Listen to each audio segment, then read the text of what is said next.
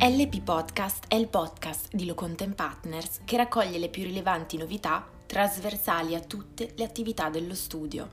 Proseguiamo oggi con una nuova puntata della nostra rubrica dedicata al banking e finance.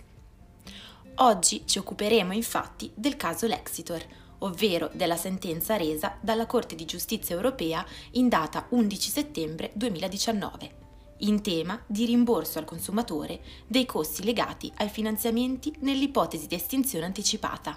e delle sue ripercussioni nell'ordinamento italiano. Con la sentenza citata, la Corte di giustizia europea ha avuto modo di pronunciarsi sull'articolo 16, paragrafo 1 della direttiva europea 2008-48 in materia di contratti di credito dei consumatori. Tale norma, in particolare, attribuisce al consumatore che adempia anti- anticipatamente i debiti assunti con il contratto di credito nei confronti dell'intermediario il diritto alla riduzione del costo totale del credito. Alla Corte di giustizia europea è stato chiesto, da un tribunale polacco, un chiarimento circa la quantificazione della suddetta riduzione del costo totale del credito, in caso di estinzione anticipata del debito.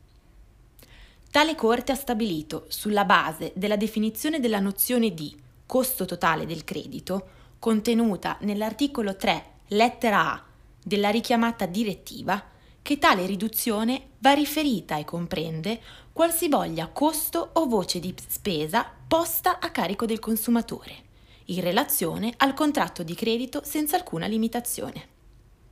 Ne deriva pertanto che sono soggetti alla riduzione non soltanto i costi direttamente dipendenti dalla durata del contratto, cosiddetti costi recurring, ma anche i costi e gli oneri indipendenti dalla durata del contratto, cosiddetti costi upfront. Tale riduzione della totalità delle voci di spesa incluse nella nozione di costo totale del credito viene poi operata in misura proporzionale alla durata residua che il contratto avrebbe avuto se non vi fosse stata l'estinzione anticipata. Decorso oltre un anno da tale pronuncia, il giudice nazionale è chiamato ad individuare la portata di tale decisione nell'ambito dell'ordinamento italiano e dunque a chiarire se nell'ambito del contenzioso pendente, i principi enunciati dalla sentenza Lexitor abbiano immediata rilevanza nell'ordinamento interno o meno. A tale fine si deve anzitutto fare riferimento all'articolo 125 sexies, primo comma, del testo unico bancario, quale disposizione che recepisce in Italia l'articolo 16 della richiamata direttiva europea, numero 48 2008, e che stabilisce che il consumatore può rimborsare anticipatamente in qualsiasi momento, in tutto o in parte, l'importo dovuto al finanziatore.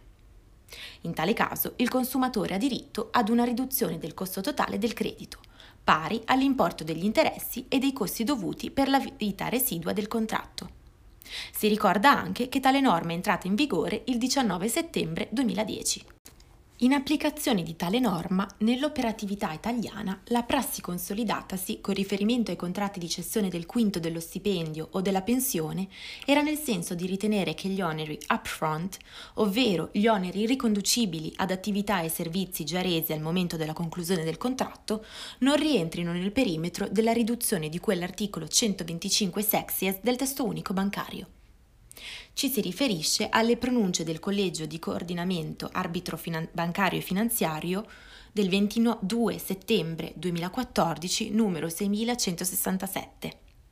del 9 luglio 2015 numero 5861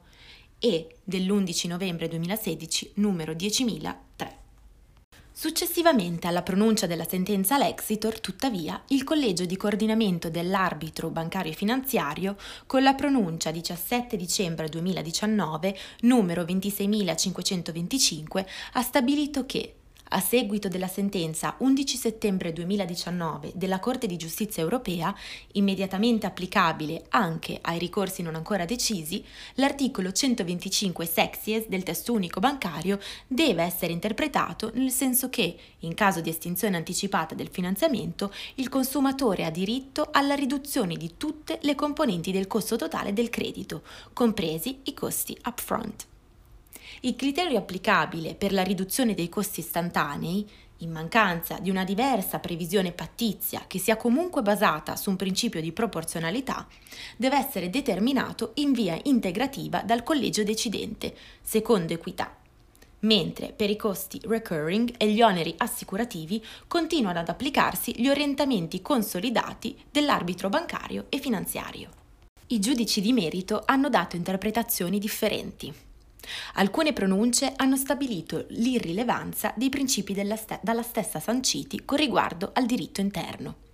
Ci si riferisce alla sentenza numero 10.489 resa dal Tribunale di Napoli in data 22 novembre 2019 alla sentenza numero 2573 resa dal Tribunale di Monza in data 22 novembre 2019, alla pronuncia del Tribunale di Mantova datata 30 giugno 2020 e del Tribunale di Torino in data 29 giugno 2020 mentre altri tribunali ne hanno stabilito l'applicabilità immediata nell'ordinamento.